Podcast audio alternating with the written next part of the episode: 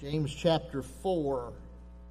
I'd like to read starting at verse 13 and go on down through verse 17. James chapter 4, starting at verse 13. It says, Come now, you who say, Today or tomorrow we will go to such and such a city, spend a year there, buy and sell, and make a profit. Whereas you do not know what will happen tomorrow. For what is your life? It's even a vapor that appears for a little time and then vanishes away.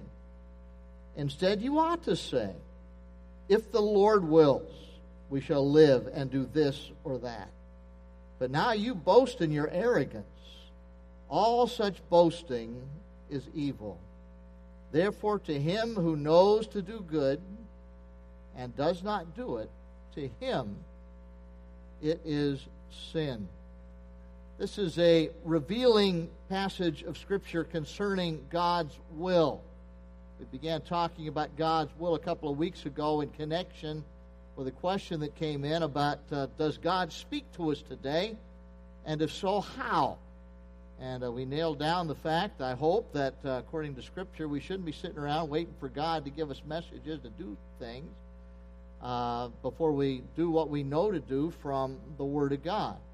If you're waiting for God to tell you you need to get saved, uh, you're, you're mistaken. You need to just respond to what it says in Scripture about the need to come to Christ the Savior and, and repent of your sin. And we moved into the subject of God's will, and we found out that God will accomplish His sovereign, determined will. In Ephesians 1.11, it says, God works all things after the counsel of His own will. We see in other passages of Scripture says God does whatever He wants. Our, our God is all powerful. Our God is sovereign. He's got a sovereign, determined will that's going to be carried out in this world, in our lives, and leading into eternity. We need to accept the reality of this truth. We need to submit to God's sovereign will. In fact, that's what really this passage is all about here in, in James 4. It's not saying we shouldn't make plans. This businessman's not being criticized for making plans. Uh, the thing he's being rebuked for is not recognizing that we can make plans, but we need to submit those plans to God for His approval. And, things don't always work out according to the way that we plan things. When, when it comes to doing business, business doesn't always work out the way that we, we would like to, the way that we plan it to. In fact, if it's God's will, you'll continue to do business. If it's God's will, you'll make a profit. Uh, and even when it comes to living, it tells us here our life is like a vapor. And if it's God's will, you'll live for the rest of the day.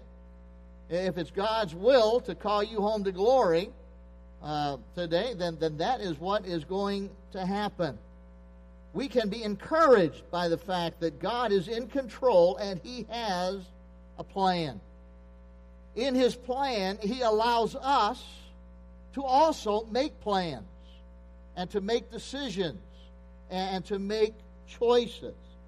But we need to submit our plans to him for his approval, and sometimes he changes our plans. Things don't work out the way that we thought they were going to. Except for what God has revealed in prophecy, we can't know ahead of time what God is going to do. Well, we, we don't know what God's going to do except when He's told us what He's going to do. We can know Jesus is coming back one of these days. Amen? We don't know when. He hasn't told us. We can't know that. We know He's coming back in power and in glory instead of like the suffering Lamb of God. But we don't know when that's going to be. Uh, we can't tell that at this point.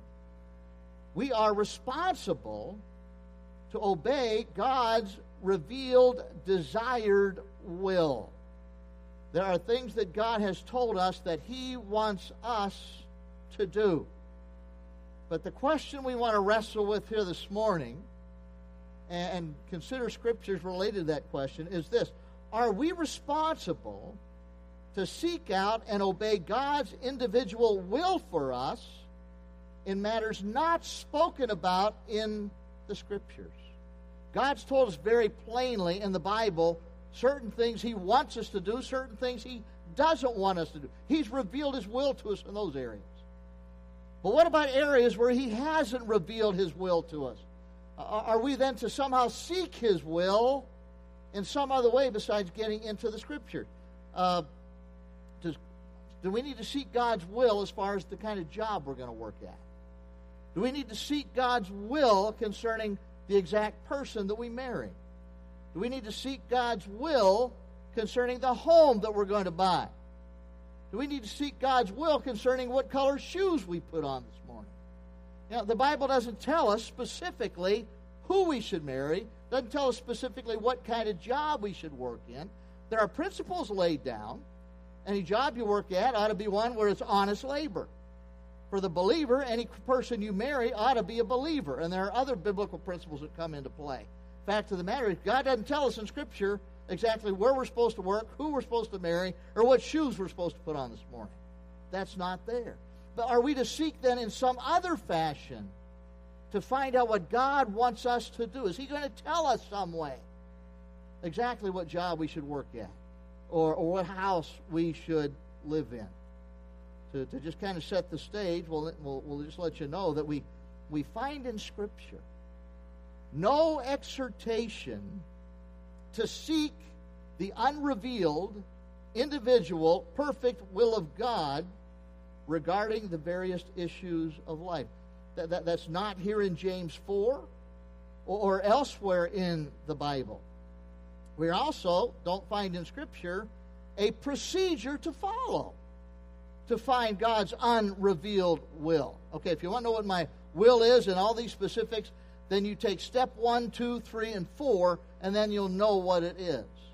You'll have such and such a feeling about it. Uh, we don't find that. Don't find the exhortation. Don't find instruction concerning a procedure to go through. Uh, what do we find? Well, we do find examples in Scripture of God's revealed desired will.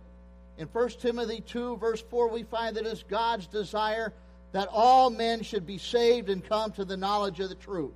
If you're here this morning, you don't know Jesus Christ as your Savior, God wants you to be saved.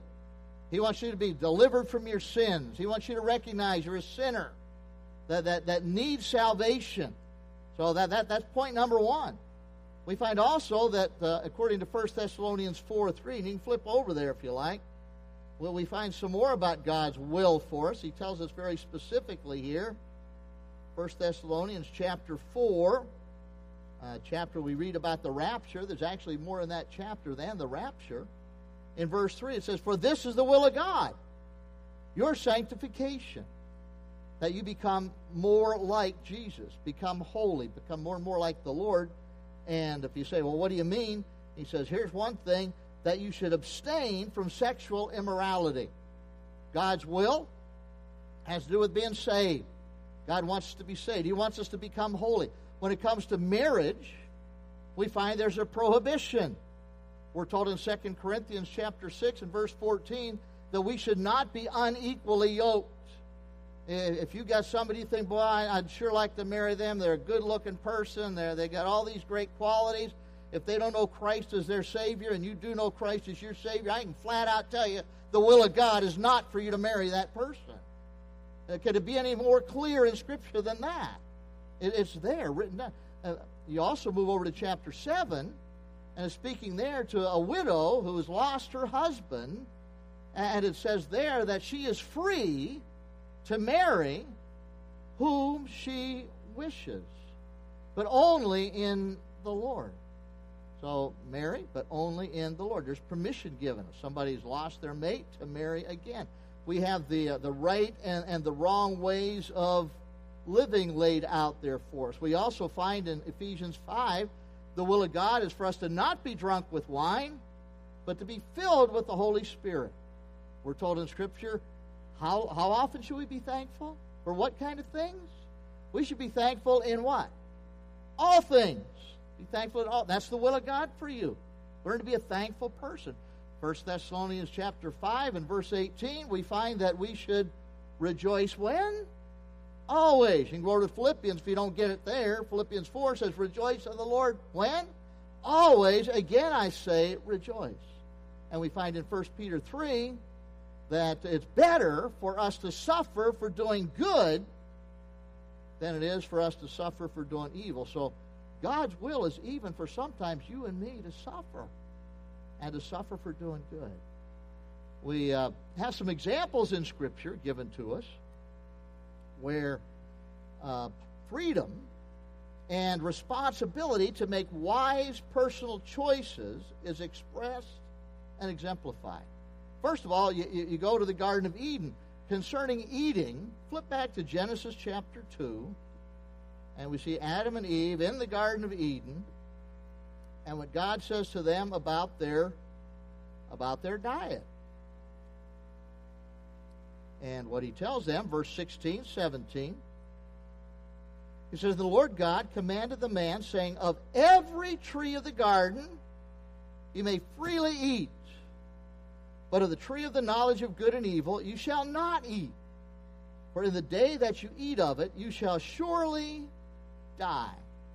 Picture Adam and Eve, first night. Eve gets the, or, Adam gets the question that men have been getting now for tens of thousands, 10,000 years. Adam, what do you want for supper tonight?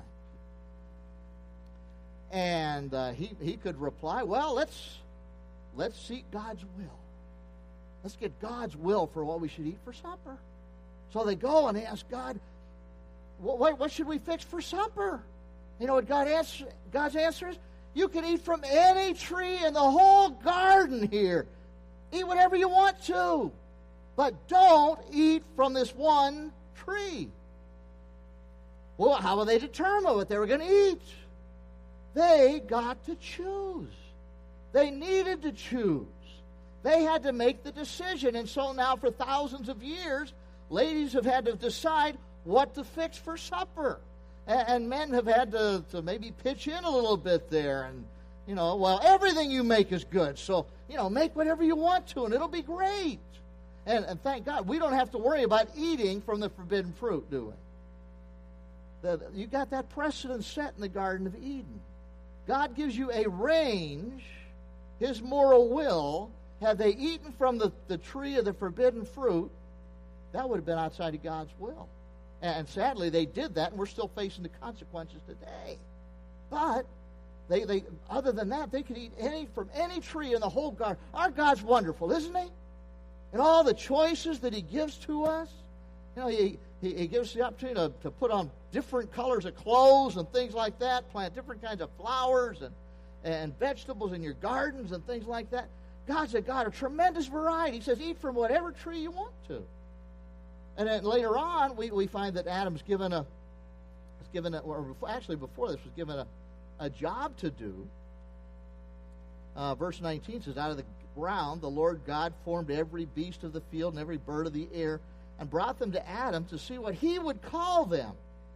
And whenever Adam called each living creature, that was its name. So Adam gave names to all the cattle, to the birds of the air, and to every beast of the field. But for Adam, there was not found a helper comparable to him. This was a whole exercise to show Adam he needed somebody.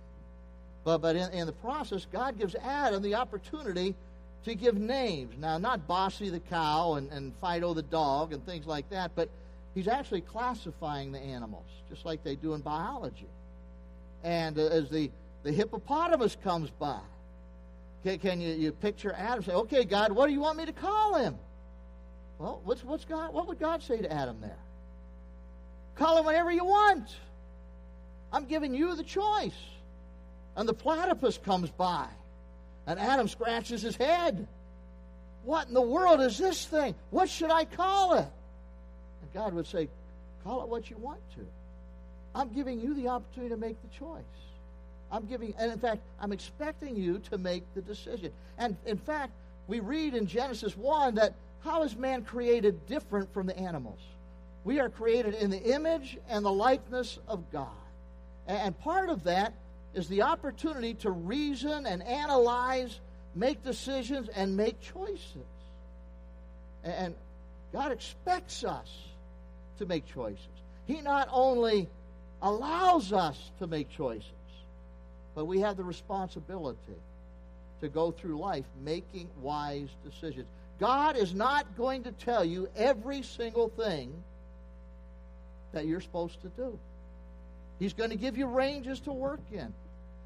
And then we make choices based upon those precepts, those principles that he gives to us. Since Jesus fulfilled the law, we have even greater freedom to make decisions. You know, we don't have to follow all the dietary regulations of the Jews because Jesus fulfilled all that law for us. We have greater freedom. Uh, we, we have some New Testament examples of decision making. Uh, first of all, there, there's some terminology we don't find in the New Testament. We find it in churches, and Christians throw this kind of jargon around. Well, I'm just I just feel led to do this. God led me to do such and such. And once somebody throws that out, how do you argue with that? But you know, I've had some people claim that God has led them to do some things that I am pretty sure God didn't lead them to do it. Because they're doing things that run contrary to Scripture. Uh, we find that jargon, that terminology. But I challenge you.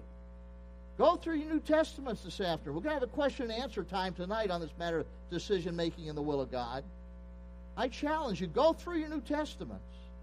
You find someplace in there where it tells us as believers that we are to seek God's unrevealed individual perfect will for our life and what are other we got all kind of directives there. We got all kind of commands. We got all kind of precepts that are given to us in the new testament. We got all kind of principles that are laid down. But you don't find that terminology in the new testament. Where we're told that we need to seek god's individual perfect will for our lives. And we also don't find a procedure laid out there for us any place in the scriptures we don't find any place where it tells you, you got to find the center of God's will for you. You got to hit the target. You got to hit the dot. And if you don't, you're going to mess your whole life up. You don't hit the dot in that one area. What kind of terminology do we see? Well, we see in 1 Thessalonians 3, well, where Paul's talking about something that, that, that they did, and he writes to the Thessalonians, he says, we, we thought it good to be left in Athens alone, and we sent Timothy to establish you in, in Romans 1.13. Paul tells the, the, the people in Rome, the church of Rome, he says, I plan to come to you. Turns out God didn't allow him to get there uh, as early as Paul wanted to get there, but it was his plan to go to Rome. Philippians 2 25 to 26. Paul says, I considered it necessary to send Epaphroditus back to you because Epaphroditus had gotten sick. Uh, the, the, the, church in Philippi had, had sent Epaphroditus to help Paul while he was in prison in Rome. And he, why is he sending back? And I say, well, God led me to send Epaphroditus back to you. He says, I, I, I considered it necessary to do so. 1 Corinthians 7, 39 to 40. Widow is free to marry whom she wishes only in the Lord. 1 Corinthians 16, 3 to 4 says, You approve if it is fitting. Acts 6, and I didn't put some of these up there, in Acts 6, the church is told to choose seven men that were going to supervise the matter of feeding the widows in the Jerusalem church. God didn't say, Here, take these seven men. What did he do? He said, He had the church choose seven, the first seven deacons, basically, to look after that ministry.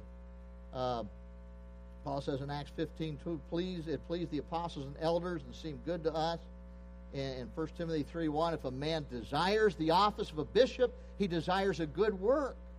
You know, one of the things that's involved in a man going into the ministry is a, a desire that has in his heart to do so. That, that comes from the Lord, but it's a matter of, of desiring it. It's not a, a mystical call. You know, one guy claimed that he was out in the cloud, uh, outside and, and working, and he saw in the clouds PC, and he said, "Oh, that must that must be preach Christ." So he did, and I didn't do a very good job of it. And somebody said, you know, I think God was actually telling you plow corn. So the, some people make the whole call to the ministry a very mysterious thing. Fact of the matter is, I think every young man ought to consider whether God would have them serve uh, in, in, that capacity and to give their lives to serve the Lord full time. Uh, over in Romans chapter 14, uh, they, you have differences about whether you should eat meat that had been sacrificed to idols. And uh, we find there's also differences about whether you should uh, keep certain days as very special holy days or if every day belongs to the Lord. And in first in, in Romans 14, it was left up to the convictions of the people that were the eaters. It, it was a, a, personal decision. In fact, Romans 14 is a great chapter. Uh, we preached through it before. We'll do it again. It's a great chapter on how Christians can disagree agreeably. A fact is, we are going to disagree about a whole lot of things. And one of the things we need to do is learn to disagree about them agreeably. I'm not talking about disagreeing about the resurrection of Christ or disagreeing about salvation by grace through faith. But we're going to disagree even about some matters of living out our Christian lives. And, and even some, some things that concern in church and worship and things like that. If we disagree, we need to learn to disagree agreeably. And Romans 14 is a great chapter on that. A lot of it comes down to personal choices, personal preferences, and such things as that. In the James 14 passage, the, the man's not condemned for making business plans. He's allowed to make his plans. He's not condemned for looking to make a profit. If you go into business and don't look to make a profit, guess what? You're not going to be in business very long. Uh, so that's not what's being condemned there, but he's free to make decisions and pursue business matters as he saw fit, but he needs to do right and recognize the sovereign will of God and, and trust God, submit it to the Lord. You know, there are, are some problems that come up when, when you do try to go that route of looking for God's individual will. Does God want me to go into business here? Does God want me to work this job? Is, this the job that, that or the, the house that God wants me to buy? And, it's not wrong to ask those questions and, and to consider all the biblical principles that come to play on those matters. And there are a lot of biblical principles. You know, make sure a business you're going to work in is going to be an honorable business. Uh, make sure a house that you buy is going to be one that's going to be within the, the parameters of, of good stewardship. Make sure it's one that you can afford make sure you're not trying to buy a house for the wrong reasons, just because you can, so you can impress a whole lot of people with, with the kind of house that you could have.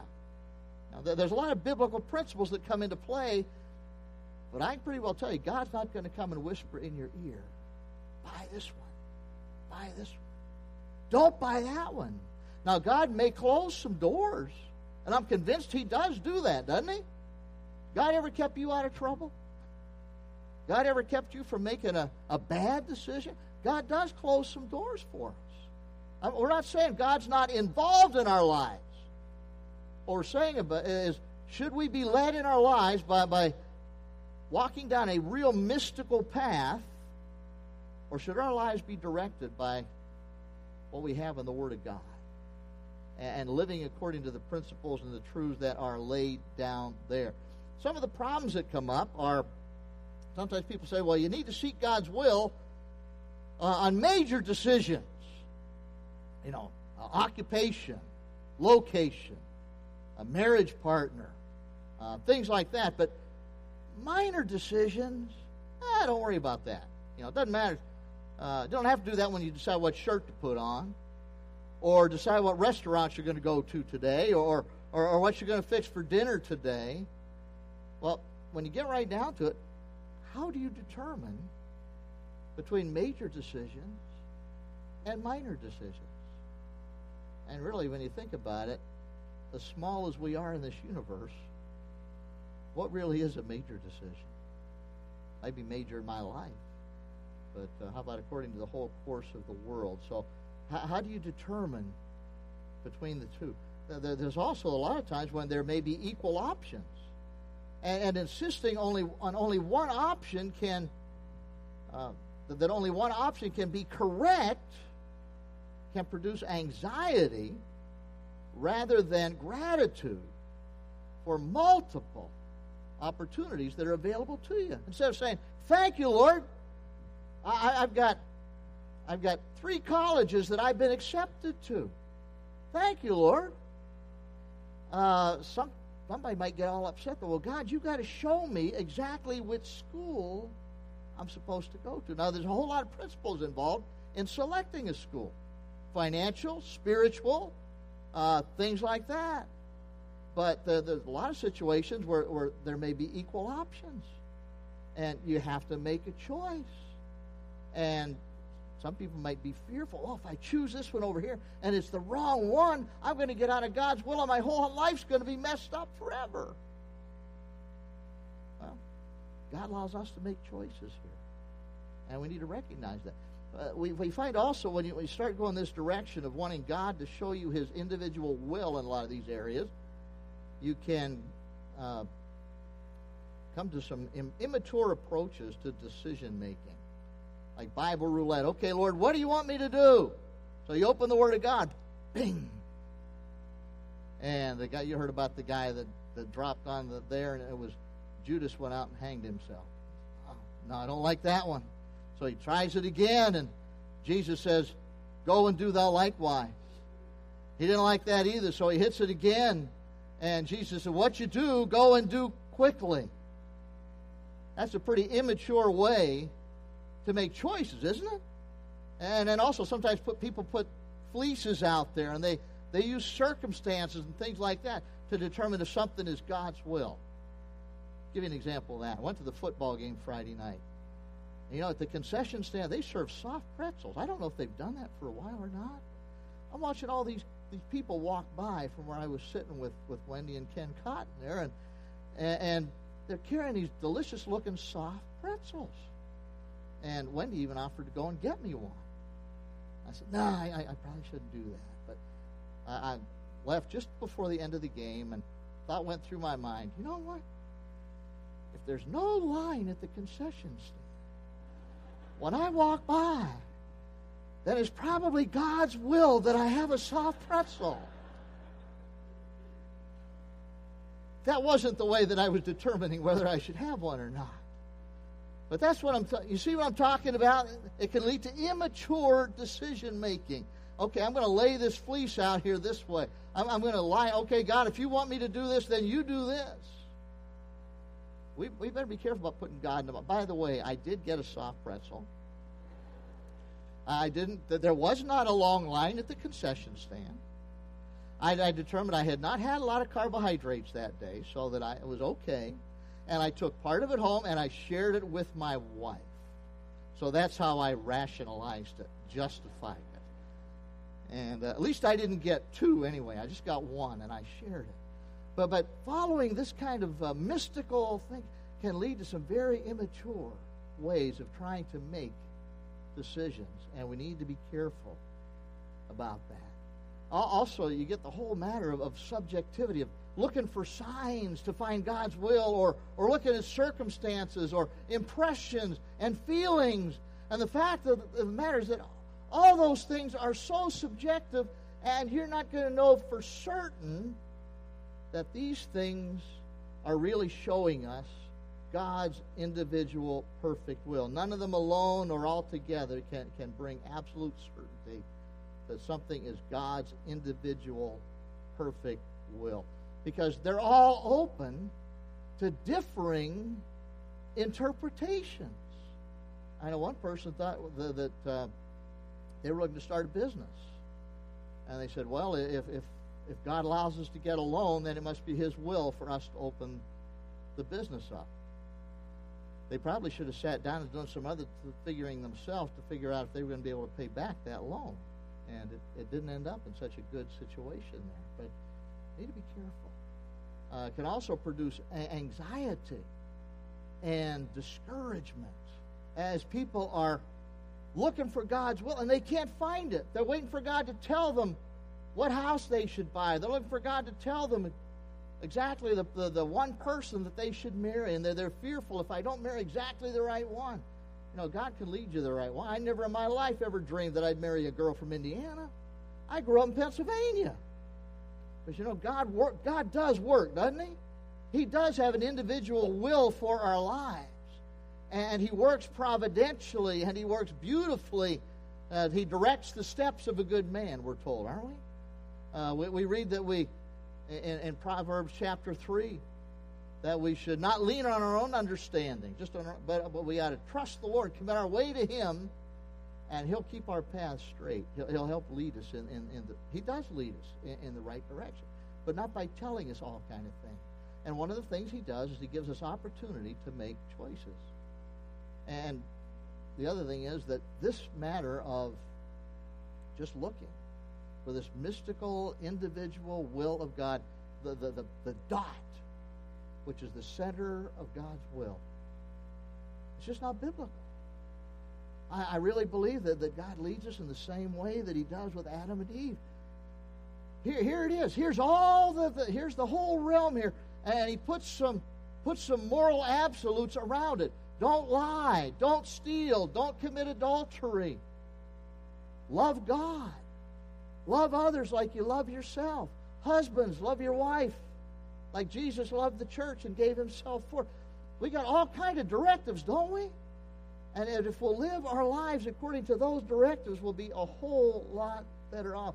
There's no exhortation, nor is there any instruction in the Bible about finding God's individual perfect will. A whole lot of his, a whole lot of the aspects of his moral will are revealed to us to follow. Repent and trust Jesus to be saved. Love God and others. Share the gospel with others. No, don't wait for God to lead you to share the gospel with somebody. If He's brought somebody into your life, choose to share Jesus with them. Choose to tell them what Christ did for them. I think there's too many Christians that are sitting back just waiting for God to, to lead them. You don't need God to lead you.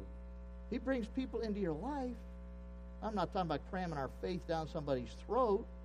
There's a place for doing it in, in a kind, considerate way. But I'll tell you what, any unsaved person that comes across your path is, is ripe territory. To let them know that, hey, Christ loves you so much. He died on the cross for you, and you can be forgiven from all your sins. You can know that when you die and leave this world, you're going to heaven. You don't have to wait to be led to do that. It's God's will for you to do it. He's laid that down pretty clearly in Scripture.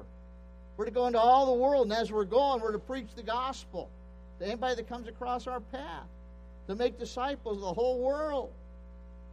So we don't have to, to wonder, is it God's will for me to share the gospel with this person here? That Now, sometimes you might start to share with somebody, and they might shoot you right down. Hey, I, am not interested. I know what I believe. I don't need to lead anymore. And, you don't have to force yourself on. But it is God's will for you to be active witnesses for the Lord Jesus Christ. It's God's will for us to season our speech with grace. When we speak to people, we got to recognize God's the witness to every conversation that we have, every word that we speak, and our, our tongues that we have are so powerful that God's given to us. We can use them to build people up, or we can build them to tear people apart.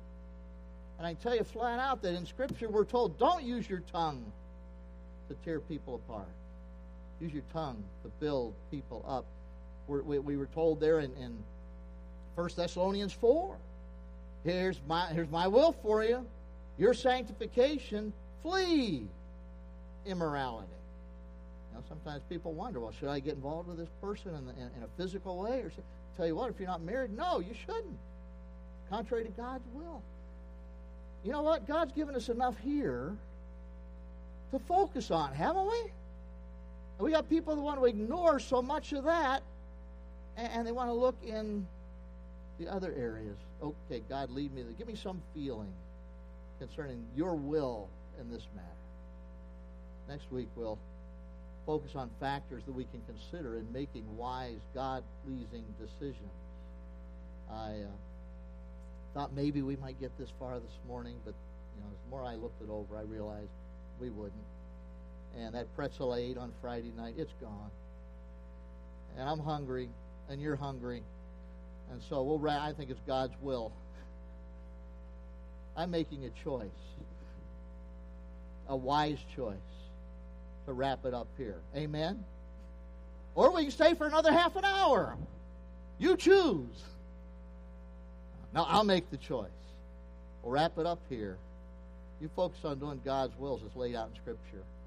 And we'll come back next week and, and we'll look at some factors that we can consider in making wise, God pleasing decisions. And we'll try to answer some of the questions you might come up with tonight and maybe even share a few examples and things like that. But the key thing is we go through life living our lives for the Lord Jesus Christ. striving to please Him. You know, in fact, Jesus, He took the whole law and He broke it down into two components. And if you live your life according to these components, you'll be doing God's will. Jesus said we should love the Lord our God. How? All of our heart, our mind, our soul, everything within us. What's the second component? We should love our neighbor as ourselves. That's God's will. God's revealed will. Ought, to, that ought to drive everything that we do, shouldn't it? As we live for the Lord Jesus. Would you take a hymnal, please? Turn with me to number 372. 372. I pray this is your goal, your desire to live your life each and every day for Jesus Christ. If you're here and you don't know Him, we'd love to share with you how you can know Christ as your own personal Savior even this morning. Let's stand together while we sing.